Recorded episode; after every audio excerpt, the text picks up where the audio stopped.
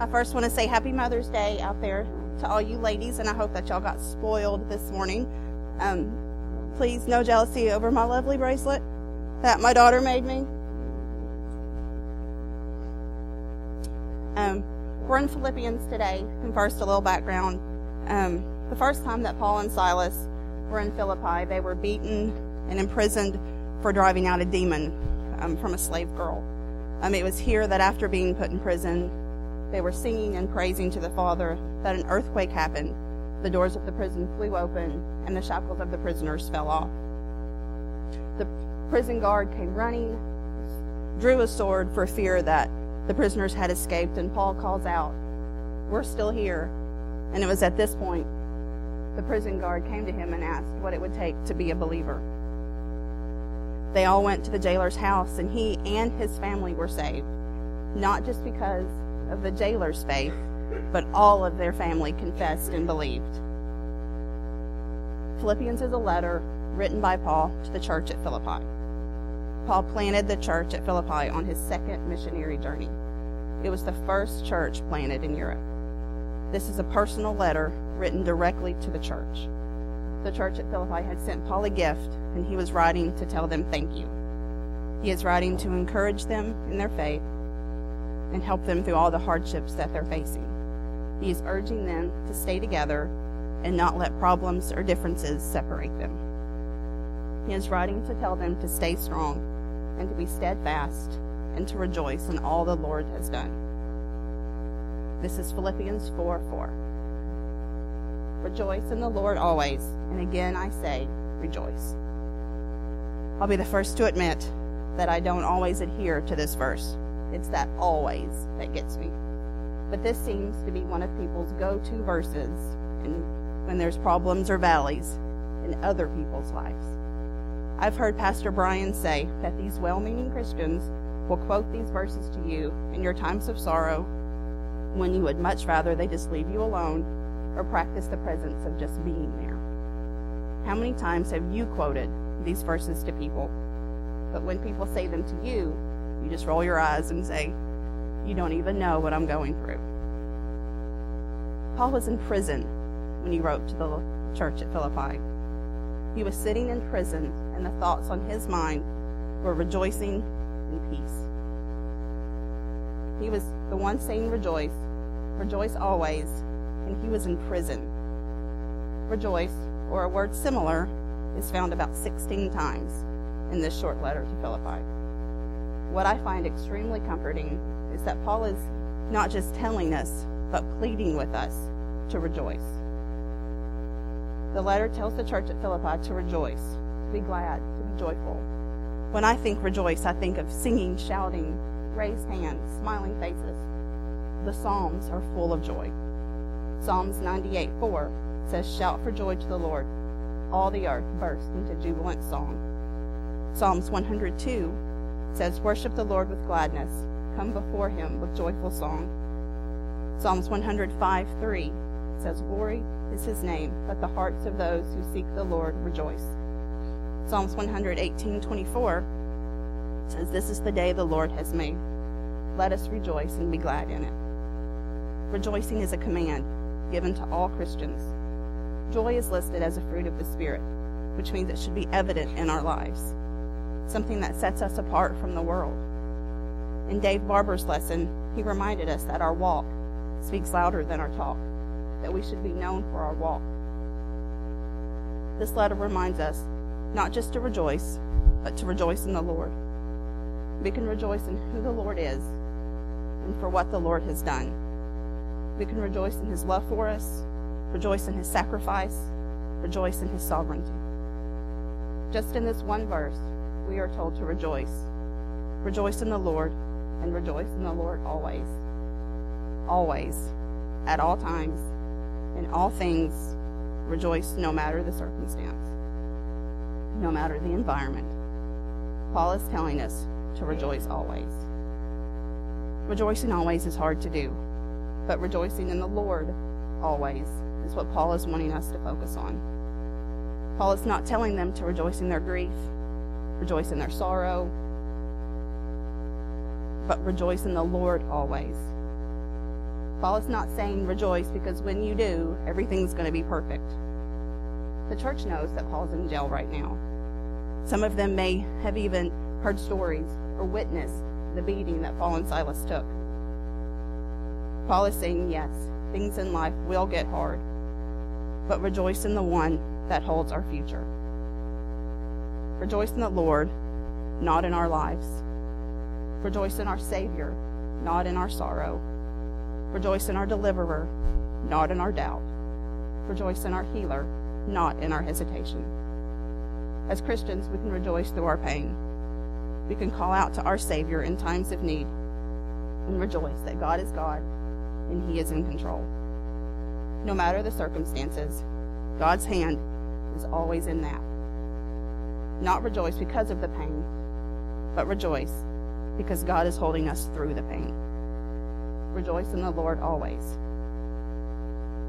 Ask for your prayers during this next part. Matt and I have had plenty of experiences to rejoice in the Lord always. And at times, we have failed miserably because we were too busy searching for answers instead of searching for our Savior's face. I was told by a doctor, even before I was married, that it would be selfish of me to have my own children. With the disease that I have and the 50 50 chance of passing it on, I should think about never having children. I quickly found another doctor because I just couldn't believe in this.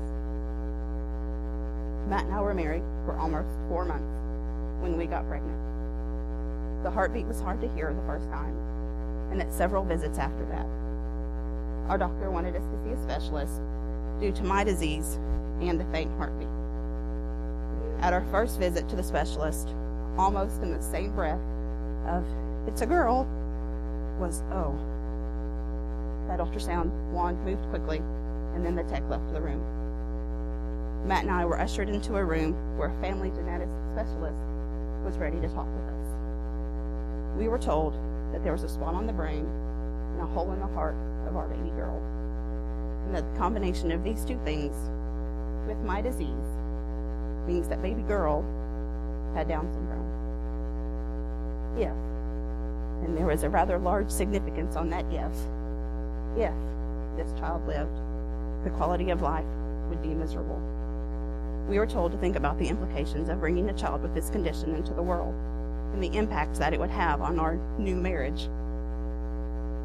I don't remember what was said next. That next five to ten minutes in my mind is a blank.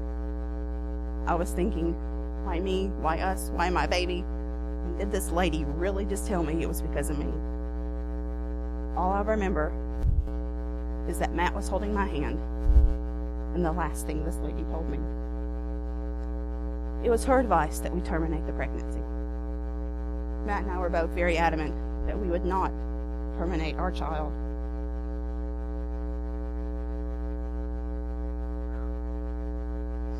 However, we knew that we would be asked several more times by several more doctors if we were sure of our decision and that termination would be best. We didn't tell many people what we were told at the doctor, and those we did tell we left out some of the details. In fact, we haven't told anybody the whole story until now. If our child had Downs, no matter what, this was our child. And we didn't want any negativity or sadness around this pregnancy. I'll come back to that in a minute. Rejoice in the Lord always, and again I say, rejoice. Philippians 5. Let your gentleness be known to all men. The Lord is at hand. Be anxious for nothing, but in everything by prayer and supplication, with thanksgiving, let your requests be known to God. And the peace of God, which surpasses all understanding, will guard your hearts and minds through Christ Jesus. Gentleness, yet another fruit that Paul is showing us, that calling us to show in our lives. Gentleness, show others the Christ in you. Paul is telling us to pray and seek the Lord always, to not worry or be anxious about anything, to have faith in the Lord. I found a great quote that said, Nothing is too great for God's power, and nothing is too small for his fatherly care. Meaning we can take everything to the Father. Let your requests be made known. be made known. Yes, God already knows all of our requests, but He wants us to bring them to Him and leave them there. That's not just mentioning them, picking them back up, and walking away. It's leaving them there. Psalms 55 22 says, Cast your cares on the Lord, and He will sustain you. He will never let the righteous fall. Jim has mentioned before coming to the Father and not knowing what to pray, that our hearts are so full, so broken, that we don't know what to say. When Paul wanted to pour his heart out, he wrote a letter to the church at Philippi. He wrote to urge, thank, and encourage them. I find that sometimes I can get my words out best if I write them down. One of my new favorite songs that I'll admit I wore out during radiation treatment is about pouring your heart out to God. As it plays, I ask that you listen to these heartfelt words in this letter to God. Have you heard that song before? It's by the Warren Brothers. It was written for the movie Letters to God. Um, one of my favorite lines in that song is, It gives me hope, telling you what you already know. That to me is peace. Peace that God's path is lying out before me and that He's guiding me on my way. That everything I'm praying for, everything I'm anxious about, God already knows the outcome. We can come to our Father with our prayers, our requests, our wants, our concerns, our fears. The Lord listens to our prayers if we are silently praying at work, praying as a group at church, or if we are on our knees crying out to the Father in pain and sorrow. He listens, he hears, his presence is the same. Paul also says to pray with thanksgiving. This means not coming to God with a complaining heart. When G and J were younger and would start complaining, I'd look at them and say, What do we say?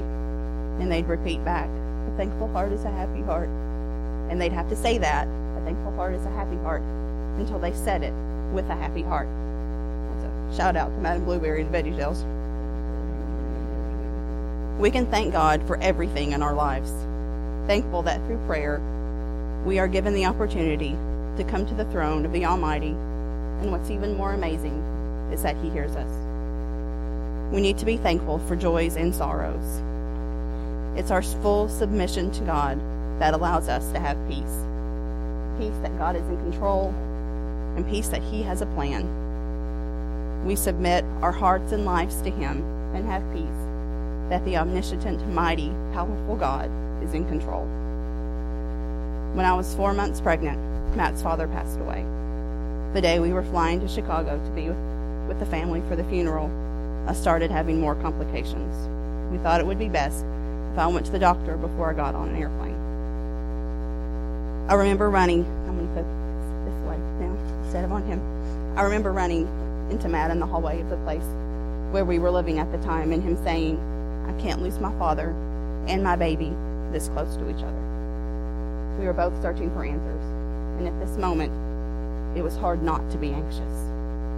But through our cries, God granted us peace. At the doctor, I was told I needed to start to take it easy, or if I continued to show signs of stress, I'd be hospitalized through the remainder of my pregnancy, meaning I had to quit my job. Little did we know the blessings that God had in store for us. We were making it financially, but with my job gone, things were going to get tight. A week after I quit my job, we won one free rent for a year at the apartment complex where we were living. A whole year. To this day, I am still amazed at this, and we know that that truly was a God thing. He provides for his children. The following is a line from a song that was written by a man along the walk to Emmaus. Take heart, he will never leave you. Take heart, every boy and girl. Jesus told you this in him have peace. Take heart, he's overcome the world. Have peace. God is in control. The peace of God that surpasses all understanding, literally meaning that it surpasses all thought. We cannot fathom that God can give us. God loves us beyond all compare. The peace that He can give us is unimaginable, and He desires a relationship with us. Finally, brethren, whatever things are true, whatever things are noble, whatever things are just, whatever things are pure, whatever things are lovely, whatever things are of good rapport, if there is any virtue, and if there is anything praiseworthy, meditate on these things.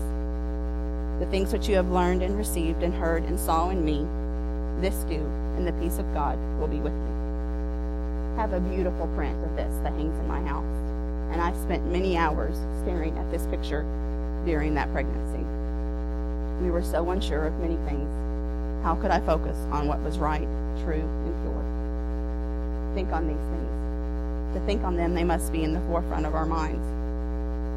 We are to keep our minds focused on what is pure and lovely. Focusing on these things make rejoicing in the Lord easier. If our mind is full of things from the Lord, then rejoicing is an easier task. At my request, my parents didn't tell anyone what I was told during that pregnancy that I know of. They didn't tell anybody.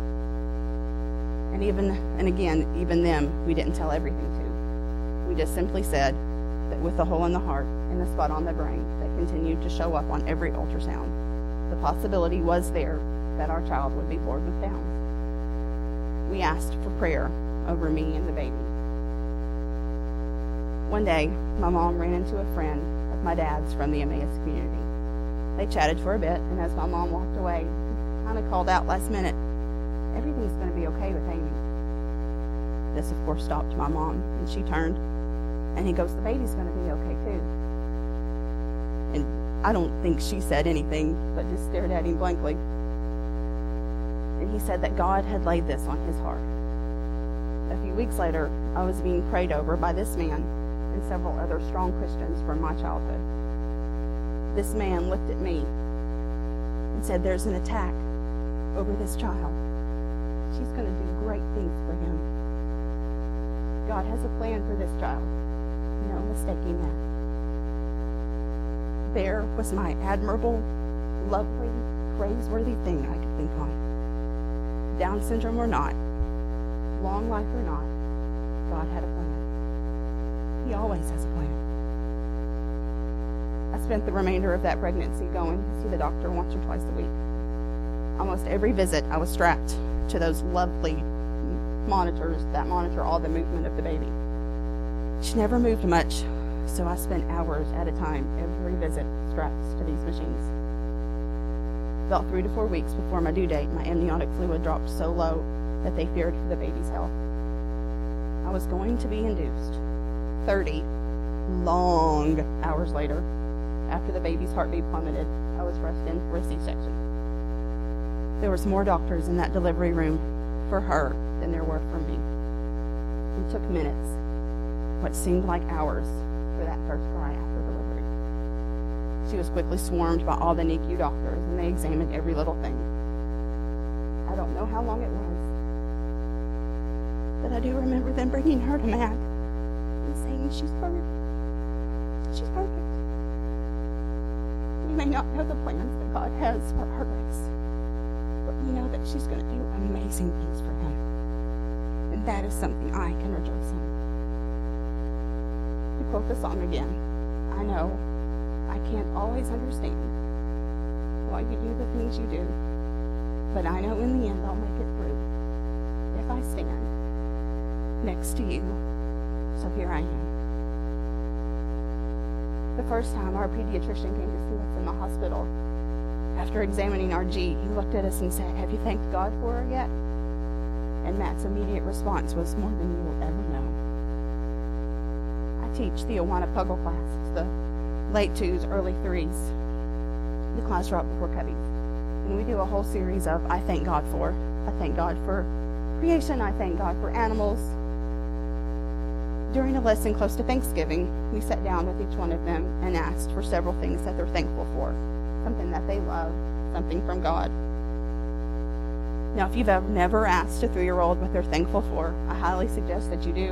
Um, it will open your eyes to a whole new list of things that you've taken for granted every day. Um, we got the typical answers my mom, my dad, my nana, but we also got all the animals except for dogs. I don't do dogs. My nose, corn dogs, and Taco Bell. No wonder it says in Mark 10 14 and 15, Let the children come to me, and do not hinder them, for the kingdom of God belongs to such as these. I tell you the truth, anyone who will not receive the kingdom of God like a child will never enter in. When was the last time that we thanked God for the little things? Oswald Chambers said, We have become so self centered that we go to God only for something from Him and not for God Himself. We can go to Him with requests, but we don't need to forget to go to Him just for Him. So I ask you, have you thanked God yet? Have you thanked Him for everything in your life? Have you thanked Him for the joy? Have you thanked Him for holding you through the pain? We're told to bring everything before the throne. While studying for this lesson, I realized that these verses, to me, come down to submission. Do we willingly submit to God's will for our lives, or do we turn from His plan? Submission is fully giving our hearts and lives to God, without doubt, without hesitation. In everything, in every heartbreak, in every praise, we fully rely on God. We lean on His love, we lean on His mercy, His power. We can lean on the loving arms of our Savior in sorrow or in delight. That, to me, is rejoicing in the Lord always. What an amazing God we serve. I thank you for letting me tell my story. That's the first time that has ever been spoken outside of our house in full. But we serve a God that has a purpose and a plan for our lives. We serve a God that hears our prayers. We serve a God that loves us unconditionally. And for that, we can rejoice always. So the challenge is where are you standing? Are you standing in the will of God? Or are you leaning on your own understanding? What's the point? God has a plan. We may not know it. And our plan will usually differ from the path that God has set before us. But submitting to His will is life changing. I will fully admit that I am a planner. I function better with to do lists. I have to do lists at work, I have to do lists at home. I plan my menus for dinner out weeks in advance I function better that way. It makes my life run smoother. But I know that His plan is better for mine. So while it may be a daily struggle, for me to remember that my plan is not just my to do lists, I try to seek His will. So, but we have to submit to His will as well. We have to submit to the plan that God has laid out for our lives.